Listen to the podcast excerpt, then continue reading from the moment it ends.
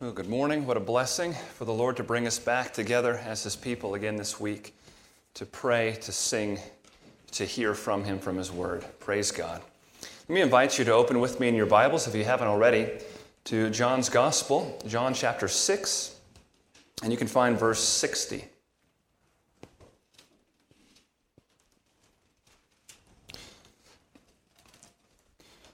There is a pattern that we can see when we step back far enough from the narrative here in John. There's a pattern to the three years of Jesus' ministry, and it can be helpful for us to have in mind. We've seen in John 2 to 4, uh, Jesus did a uh, Galilee, Jerusalem, Galilee move, uh, ending with that return to Galilee, to the north in Galilee, because it had become dangerous for him to stay down in Judea, in Jerusalem in particular. His popularity had made him a target. In chapters 5 to 10, we see another pattern. We're in the end of chapter 6 this morning.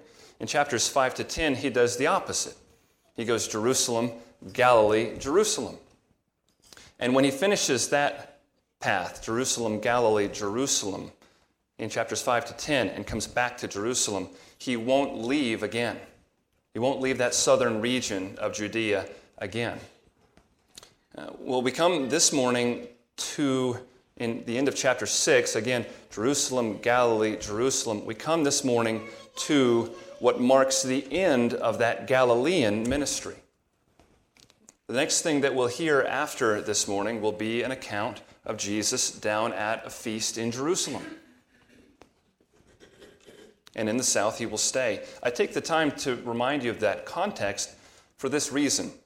That means that what we're seeing this morning is we're seeing how Jesus' public ministry in Galilee ends as far as the narrative presents to us.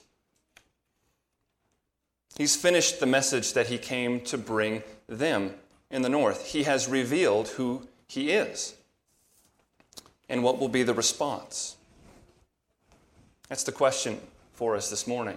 We have, I think, far more clearly in our minds, we have a sense of how his ministry in Judea ends, in the south, uh, because of the events of the last week of Jesus' life in Jerusalem. We know that his ministry in Judea ends in rejection, arrest, crucifixion. But what about the end of his ministry up in the north, in the northern region of Galilee? It wouldn't be unreasonable for us to expect the same kind of end, given that, for example, Isaiah 53, nearly 700 years before Christ, summed up the Messiah's reception with the words, despised and rejected by men. This is how the prophet uh, predicted the reception of this Messiah when he would come. So it wouldn't be unreasonable for us to expect that at the end of his ministry in the north. And it's quite true, in fact. In large part, that's exactly what we're going to find this morning. We're going to find, now that Jesus is finished revealing who he is, we're going to find a great deal of rejection. But what's especially helpful about the, this ending passage in chapter 6 that we're looking at today is that we not only hear about the reaction of mankind, we also get to hear Jesus' own commentary on their reaction. That's really something for God to give us in His Word. What we'll find this morning are three reactions to Jesus' offer of Himself. We've been seeing, we've been hearing Him offer Himself for three weeks now in this particular discourse. And we find three reactions to Him. These three reactions are always the possible reactions to Jesus. We see them on display today, all the time. And what we'll do this morning is we'll examine each of them. We'll see them play out here in this synagogue in Capernaum on this day, and we'll hear God's word describe each one to us and explain them. Before we go further, let's hear the passage. I'll be reading John chapter 6, verses 60 to 71 from the English Standard Version. If you're able, please stand with me for the reading of God's word.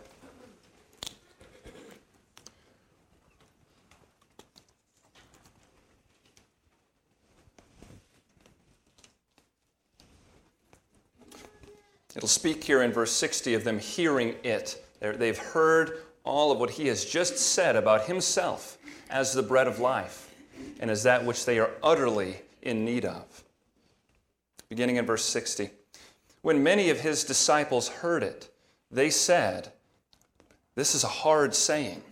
Who can listen to it? But Jesus, knowing in himself that his disciples were grumbling about this, said to them, Do you take offense at this? Then what if you were to see the Son of Man ascending to where he was before? It is the Spirit who gives life, the flesh is no help at all. The words that I have spoken to you are spirit and life. But there are some of you who do not believe. For Jesus knew from the beginning who those were who did not believe and who it was who would betray him. And he said, This is why I told you that no one can come to me unless it is granted him by the Father. After this, many of his disciples turned back and no longer walked with him. So Jesus said to the twelve, Do you want to go away as well?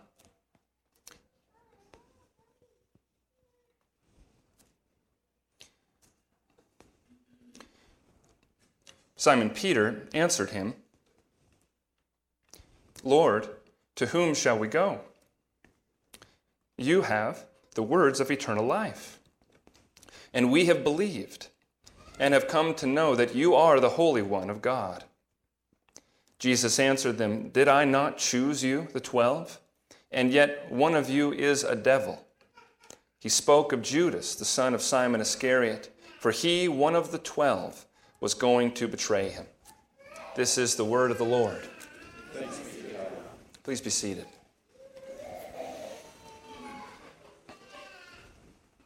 Three reactions that we see on display here this morning. The first we see in verses 60 to 66.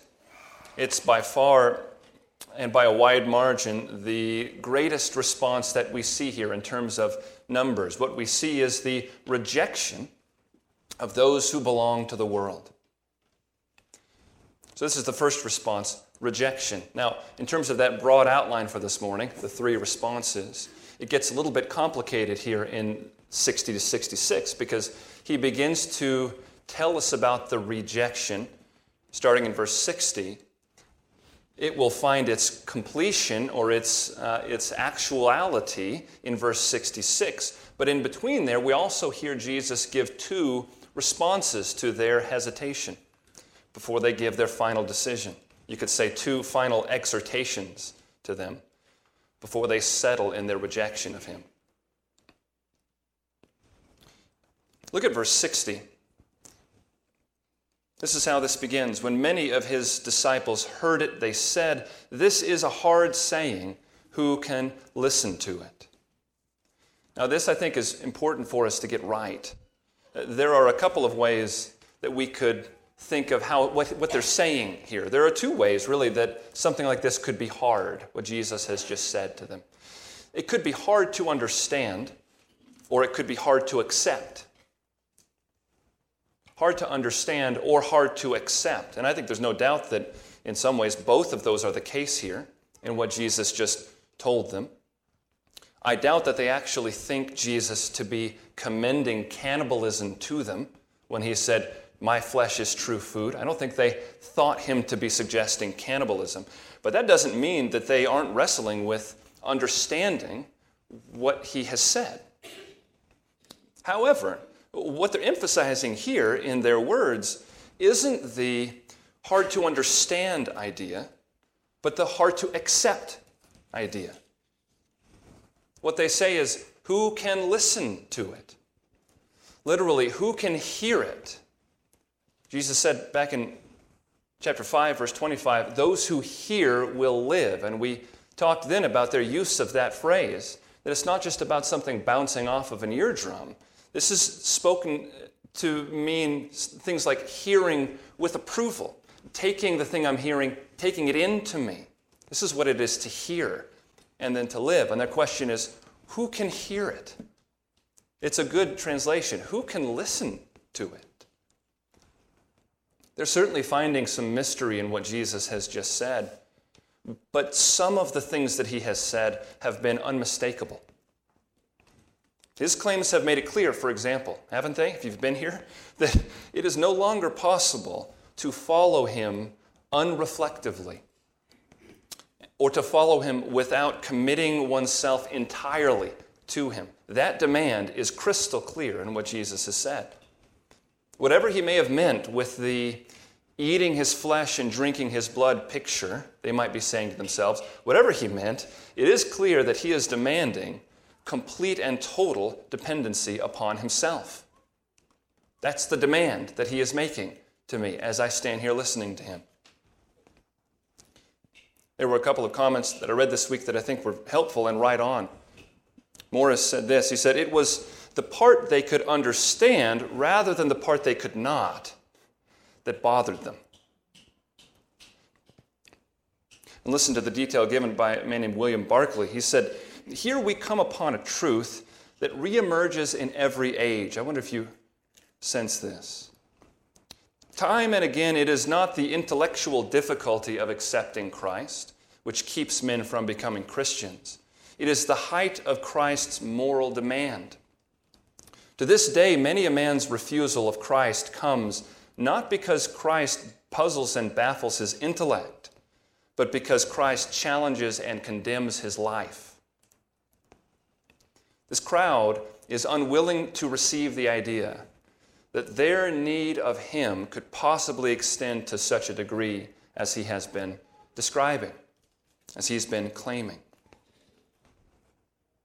This is a hard saying. Who can listen to it? And what Jesus proceeds to do then is to state for them in sort of this penultimate, this, this, this completed uh, way for them to make their decision on. He's stating two evidences of that helpless state. It's interesting because we've been hearing him for, for this is the third week now, relay the reality of their helplessness. And yet, still, as he does it here, he does it in a little bit of a different way. He makes two points in his reply to them here about us, about you and me and them as they stand there listening to him. Two points that drive home the reality of our helplessness of our utter need for Jesus Christ. And these evidences sort of encapsulate his claim, the, the whole message from the previous uh, 59 verses. We'll see them both in verses 61 to 65 uh, before we hear their rejection in 66 and then see the, re- the other two responses. But in 61 to 65, here are the two evidences that Jesus responds to them with. The first one, we could say it like this both of them about unbelief. Here's what he's telling them Unbelief is spiritual death that requires spiritual resurrection. This is why you are so in need, so dependent. There is a death that I'm telling you you are under, and life will require resurrection. Look at verse 61. But Jesus, knowing in himself that his disciples were grumbling about this, said to them, Do you take offense at this? Are you offended at the level of need or dependency that I'm claiming you have of me? Well, then let's set up a scenario, he says. Come on, verse 62. Let's set up a scenario and let's just imagine how this would play out. Verse 62. Then what if you were to see the Son of Man ascending to where he was before? We spent a whole Sunday morning on Jesus' concept of the Son of Man earlier in this study. He has already well established to the crowds that he's talking about himself when he speaks of the Son of Man. He's also already claimed to have descended from heaven, John 3 13. He's already made that claim. So here he simply says, What if I returned right now? No more work, not finishing what I came to do. What if I just returned to where I was before? And then he gives them what, what uh, clearly I think is, is a logical argument uh, we call these syllogisms. You ever heard that word? Two premises, this thing and this thing, and if these are true, well, then something is inevitably true as a result. This is what he does here. It's beautiful. Uh, the two premises are in verse 63, and the conclusion he leaves to their imagination. It won't be hard for us to see what his conclusion is. But do you, do you see each of the premises? Here's the first one he gives, the first statement. It is the Spirit who gives life. The flesh is no help at all. Here's the first statement that he makes. Think about all that he has just said to them and to us about our needs in this life and the provisions that God gives in this life, and how none of them are ultimately successful in attaining true, enduring life. Has He made that clear enough yet? Your fathers ate the manna in the wilderness, miraculously provided food to meet their physical needs, and guess what? They still died.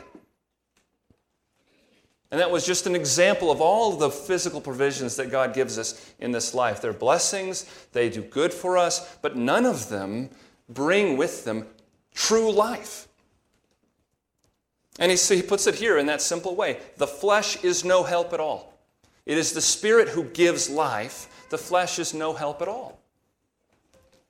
We could think too about the Old Testament witness on this question of where does life come from? If the flesh doesn't give life, what does give life? And there's a whole host of ways that the Old Testament brings this point to bear, but I'll just uh, remind you of two of them. Think of Genesis chapter 1. Think of Genesis 1, verse 2.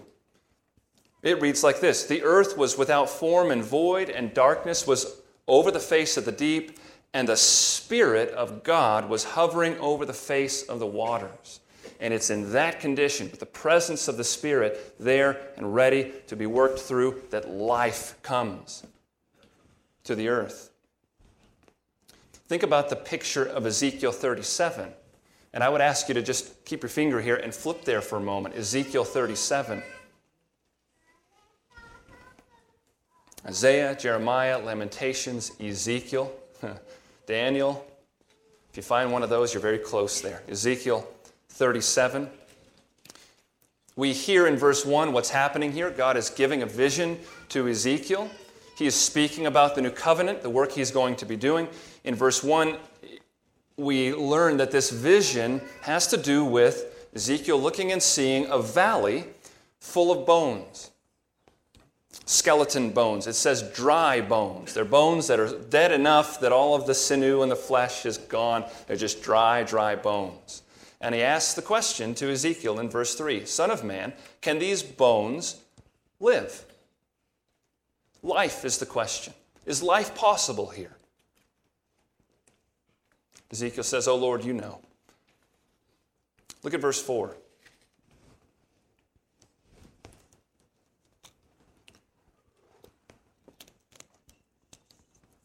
Then he said to me, Prophesy over these bones and say to them, O dry bones, hear the word of the Lord. Thus says the Lord God to these bones Behold, I will cause breath, spirit, wind. I will cause breath to enter you, and you shall live. And I will lay sinews upon you, and will cause flesh to come upon you, and cover you with skin, and put breath in you, and you shall live, and you shall know that I am the Lord. Now, this is explained down in verse 14 with these words. What's meant by this vision? Well, he puts it simply there. He says, I will put my spirit within you, and you shall live. If the flesh does not give life, what does? It is the spirit who gives life. So that's the first premise that is stated here in this argument. It's the Spirit that gives life, the flesh is no help at all. Here's statement one. Now, here comes statement two. Come back into our passage in John 6. The second premise that Jesus gives them is this The words that I have spoken to you are spirit and are life. My words, he claims, are spirit and life. My words to you are spirit. As my words go out, they are the creative power of God. For those who receive Jesus' words, they enter that person and they create life. This is what happens. He already said this back in John 5 24. He said, Truly, truly, I say to you, whoever hears my words, remember what we've already seen, that doesn't mean it bounces off of the eardrum. Whoever takes in my words into them, whoever hears and receives my words, and believes him who sent me, has eternal life There is a relationship between the receiving of the word of Jesus and the presence of life. True life, not the life that the manna gave, true life that the true bread can give alone. My words are spirit, he says, and therefore to you they represent life. In other words, Jesus' words don't just tell about life, they themselves bring life. Now, connect it with premise one. Premise one it is the Spirit who gives life. The flesh is no help at all. Premise two my words are spirit and therefore life. So, what's the conclusion here? Remember the opening question? What if I just left right now? The conclusion is something like this If I go away from you, you have no chance of life in you because you depend on the Spirit and yet you receive His benefit only through my words. So we see here as He's closing out this confrontation with them, Jesus does not step back in the claims He's been making, He doubles down. He leaves them with the demand crystal clear You are utterly dependent upon me. You must come to me. You must believe upon me.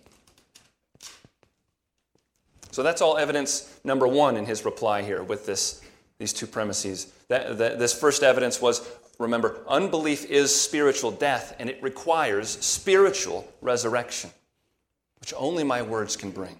The second evidence he gives them before they finally reject him, we see in verses 64 and 65. This also is a statement about unbelief. And we could put it this way He's going to make clear to them unbelief is our starting point, and rescue from it is a gift. Notice he's going to acknowledge the presence of unbelief in 64, and then he's going to diagnose it in 65. Look again here. He says, But there are some of you who do not believe, for Jesus knew from the beginning who those were who did not believe, and who it was who would betray him. And he said, This is why I told you that no one can come to me unless it is granted him by the Father. John adds this aside here in verse 64, pointing out that Jesus is not guessing at the presence of unbelief there in the crowd he knows with certainty that it's there.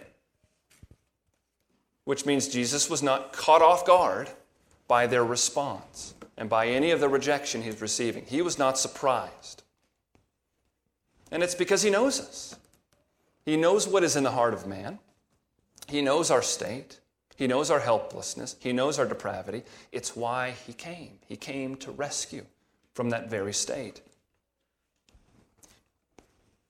One commentator described the point like this He said, Unbelief is to be expected apart from a divine miracle.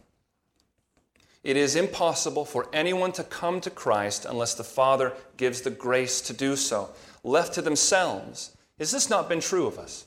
Left to themselves, sinners prefer their sin. Conversion is always a work of grace. So, the point that our Lord makes here once again is that unbelief is actually our starting point from which we need rescue. And that rescue must be, he says, granted by the Father. Now, when you hear those two descriptions of human helplessness, does it inspire in you a great pride in the human condition? Is that the effect that this has to hear about ourselves like this? Does it inspire great hope and confidence in human potential, in human achievement before the face of a holy God? These two descriptions.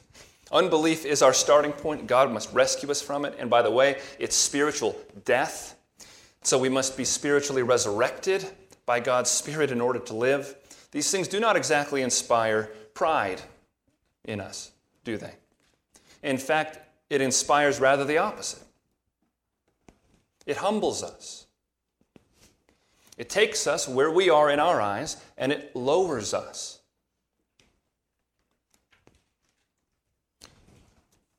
We read in James 4 6 the reason why that would be a very good thing. James 4 6 says, God opposes the proud, but gives grace to the humble.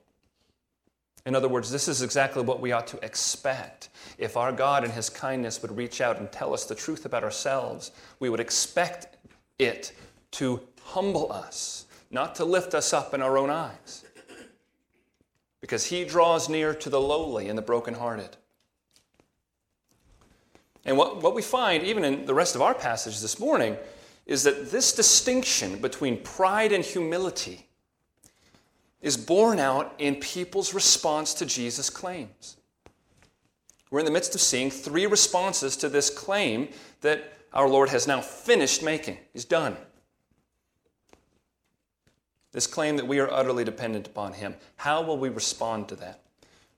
Well, we're in the midst of the first response of rejection because they began to suggest it in verse 60. It comes in its fullness in verse 66.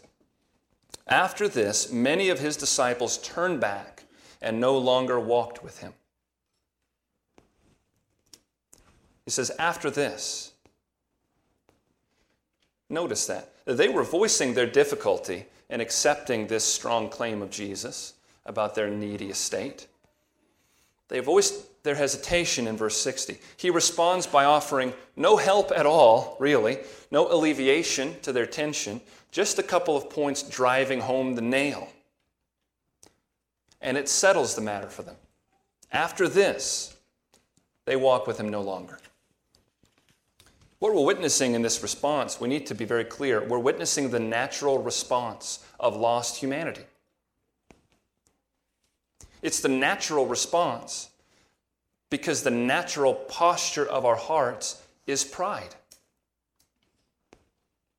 Pride rejects this claim outright. This claim that we are helpless, that we are desperate for mercy, for God's grace, not for something owed to us or earned by us, but something that would be bestowed as a gift.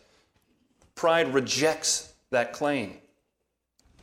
And it seems to me that in reflecting on this display of pride that we're seeing here as they walk away from Him, that there are a couple of principles that we should take out of this and take notice of before we move on to the second response.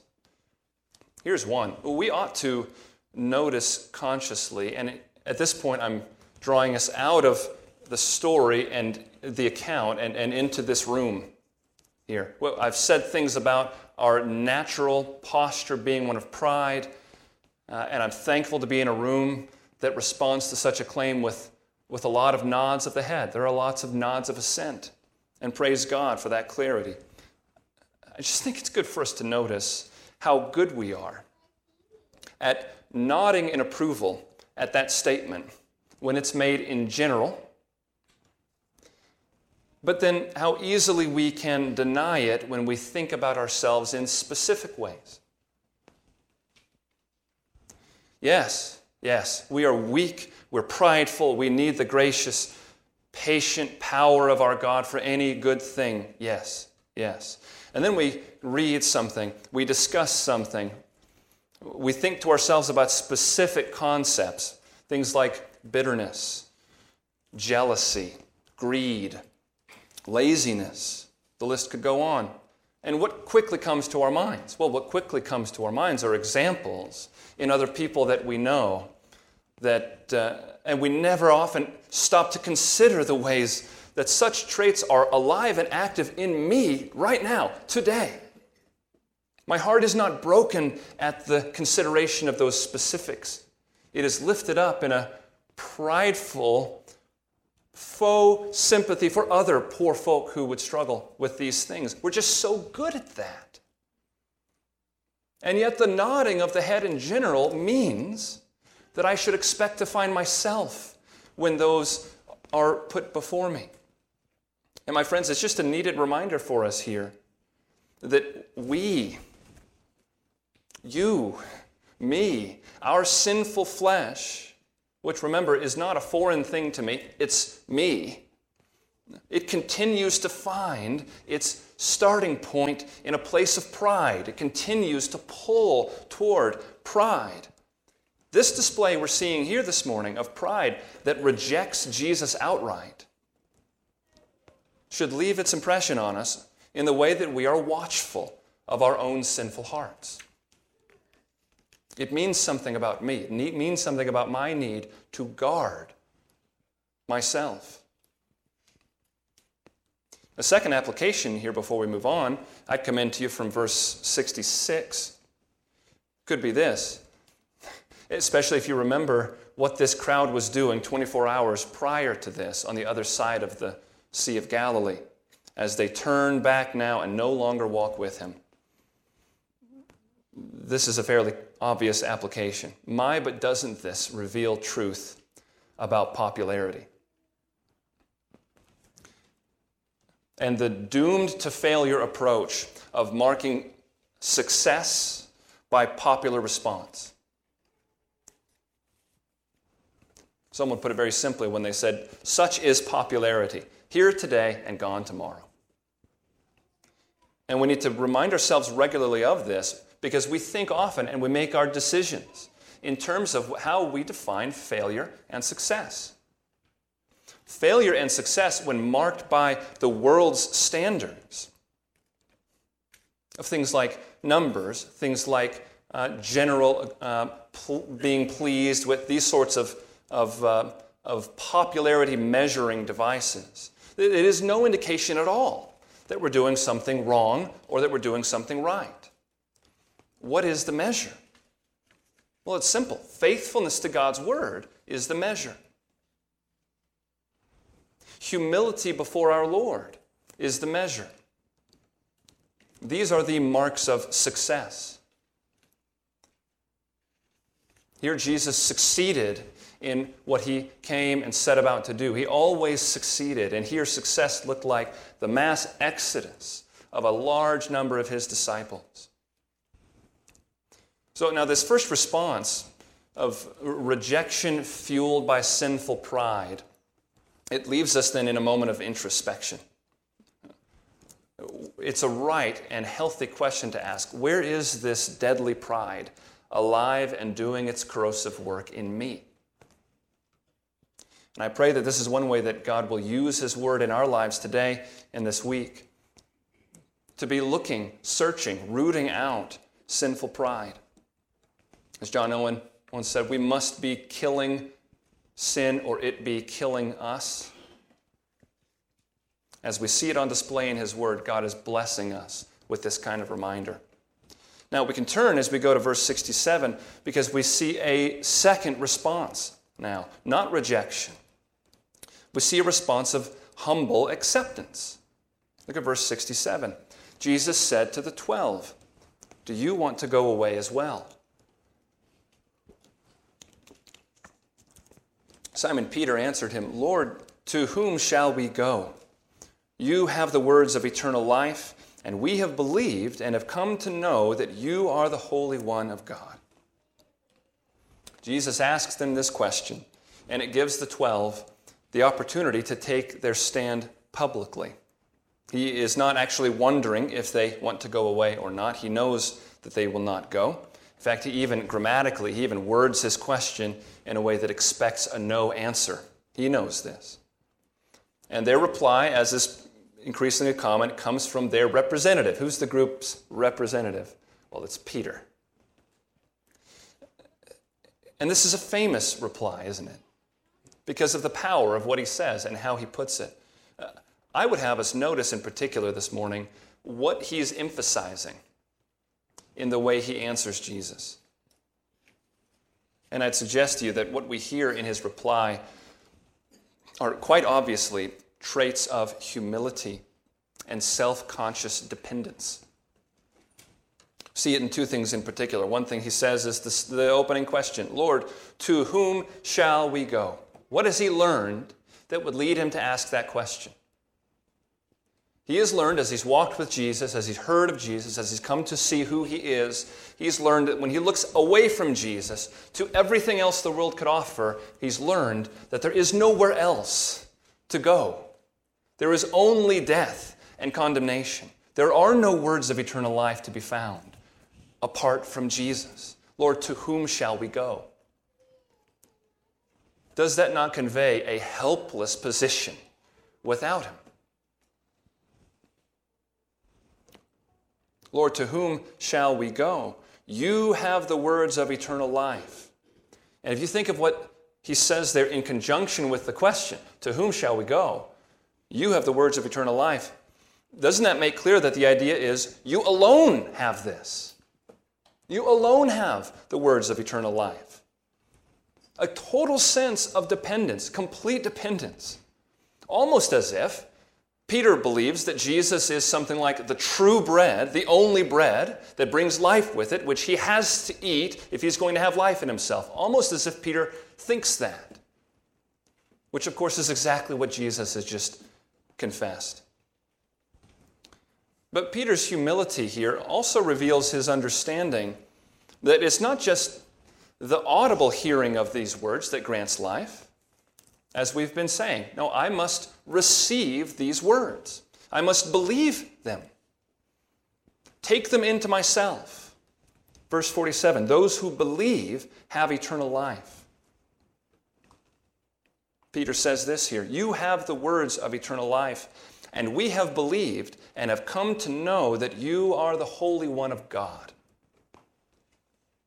If the first reaction to Jesus is prideful rejection of him, the second is the opposite. The second is an acceptance of Him, but an acceptance that is couched in, that's based upon, that requires humility. Not a false humility, but a proper humility that really senses where I am, who I am before this perfect, holy, righteous God who would condescend to me in gentleness, in mercy, in grace. This requires humility. Psalm 138, verse 6 says, For though the Lord is high, he regards the lowly. And the idea is one of a stooping down, an intentional eye to. He regards the lowly. But the proud, he knows from afar. Oh, he knows them. But he refuses to draw near to them in his gracious, merciful love. He regards the lowly, but the proud he knows from afar. So see it in these first two responses. See the dichotomy here. The many walk away from Jesus at his insistence of their inability and their helplessness. The 12 present a believing response, a believing response that's based upon their acknowledged helplessness. To whom shall we go? Only you have the words of eternal life. And the result in the rest of their life is that whereas, verse 66, whereas the others no longer walk with him, those who depend upon him walk with him all the days of their life. He will never depart from them. They will never cease walking with him, walking after him, growing more and more into conformity to his image. They are his. They're his because the Father has given them to the Son, and no one is able to take them out of his hands. And that belonging to him is not only reflected in between their ears, it's reflected by their feet.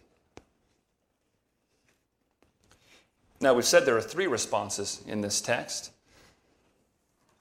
There isn't actually a third response, because this third response is a particular type of the first response. And yet, this has unique features of its own, and it's emphasized in our passage separately. So I want us to do the same this morning. The third response that we'll see here, we could call a temporary appearance of acceptance. And the one who will serve for all eternity as the classic, the infamous example of this is Judas Iscariot. Look at verse 70. Jesus answered them,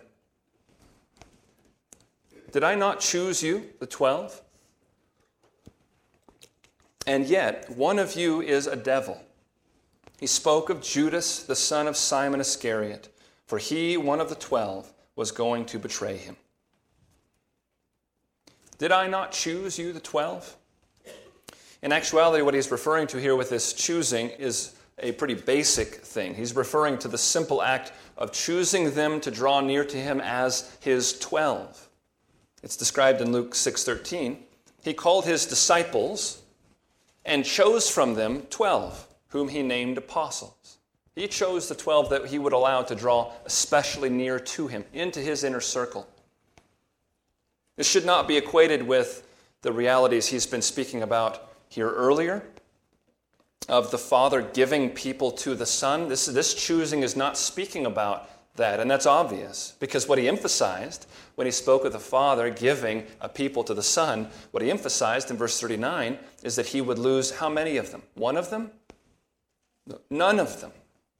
He would lose none of those whom the Father has given to the Son. That's not what he's describing here. What he's emphasizing here is exactly what a privileged position Judas enjoyed. I mean, it speaks to the depth of his betrayal.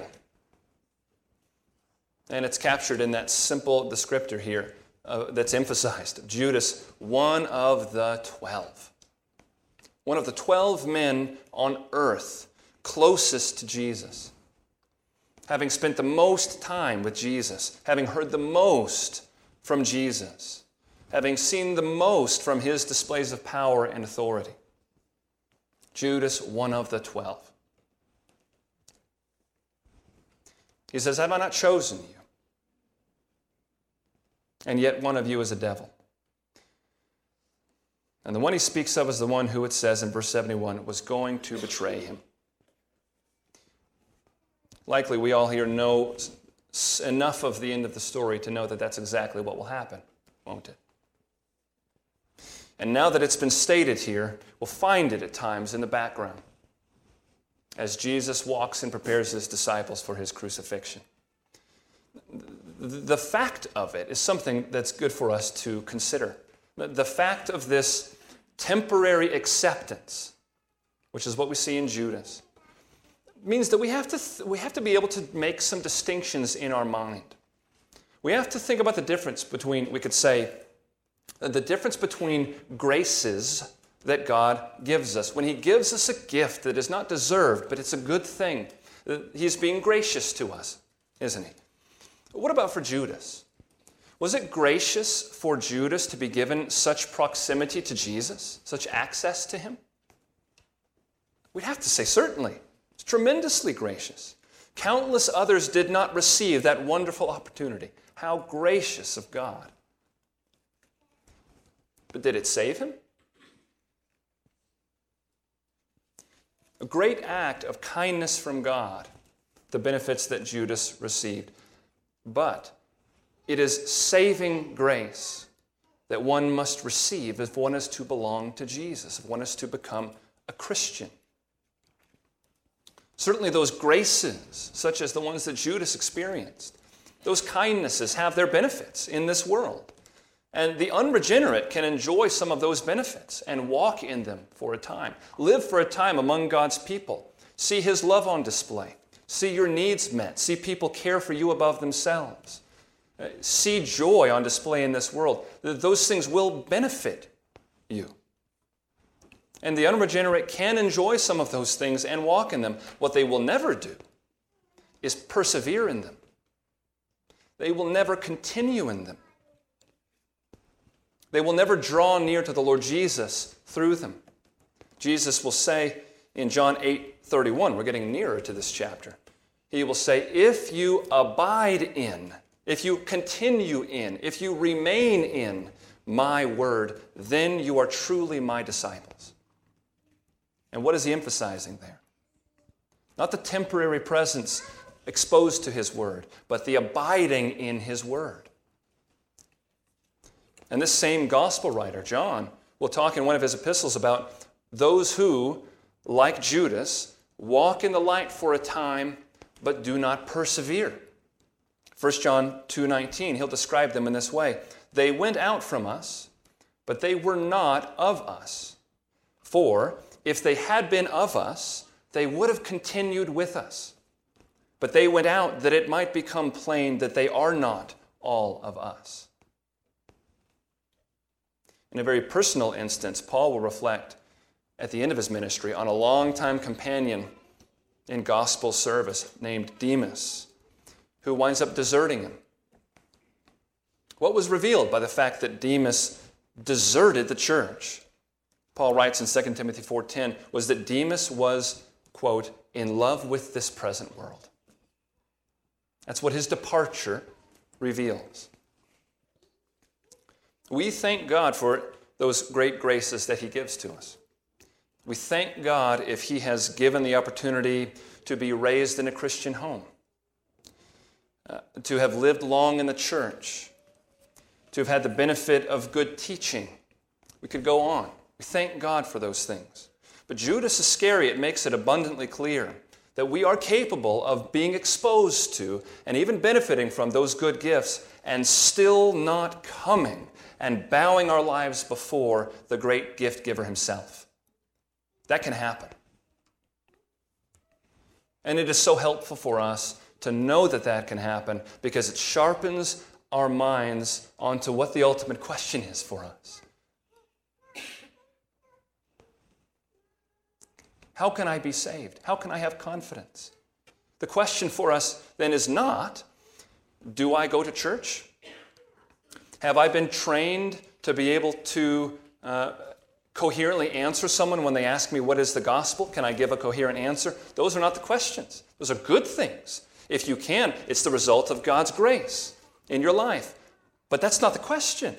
Our question is Have I repented from that universal starting point of all mankind called unbelief? Have I turned? Have I bowed low, confessed my sinfulness to God? confessed the rightness of his condemnation of me in my sin, and clung to the great offer of forgiveness that he has extended in the person of his Son.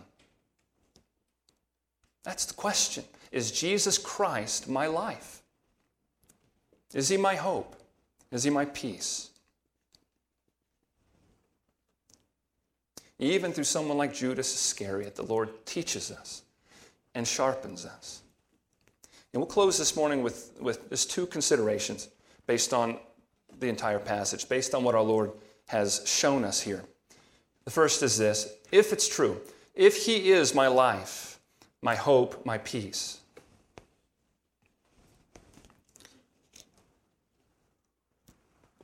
then what is the worst that this world will be able to do to me? If He is my life, then the darkest and hardest moments will, at their worst, only be able to carry me to the place of the question, which sometimes can be a painful question. It will only be able to carry me to the question, Lord, where else shall I go? For I know that you alone have the words of eternal life. We're sure to walk through dark valleys in seasons, aren't we? We're quite capable in those times of being shaken, of being confused, of being discouraged, and even of sinning against God in our responses. Thank God for his patience and his abundant forgiveness in Christ. We're fully capable of that. But those seasons will not separate us from our Lord because our union with him isn't due to the clarity of our minds or the strength of our wills. It's due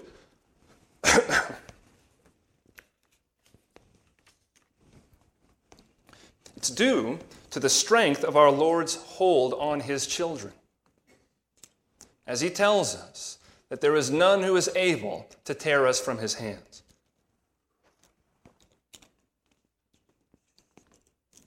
What comfort! Secondly, and finally, this morning, if it really is true what he's been saying in this entire text that we're this dependent on Christ. If that is true, here's the final thing I would have us think about. Do I sense then, if I'm that dependent on Him for all things, do I sense how vital it is that I be drawing near to Him constantly in my life? I love my kids. I want to be a good parent. I love my wife. I want to be a good husband. I care about making a good impact among those God's placed me with in my workplace, in my, I, I care about, uh, about being impactful for good. I want to leave a legacy of faithfulness for my grandchildren to look back on and to learn from. We sense rightly the importance of those things. What expectation can I have of those not becoming train wrecks if I neglect the habits of spiritual discipline that God has commended to me? If I neglect the means of grace that God has prescribed, that He has given us to grow in His grace, things like the reading of His Word, prayer, corporate worship, fellowship with other believers. I'm this dependent upon Him, utterly dependent. How can I expect anything other than train wrecks if I neglect to walk after my Lord and to pursue Him, to draw near to Him? True enough, God is abundantly gracious, and I may neglect those things, and by God's mercy, there may not be train wrecks at the end. The question is, what right would I have to expect anything else? Or will I simply presume upon the grace of God? May we obey the words of James 4 8 when he tells us, Draw near to God, and he will draw near to you.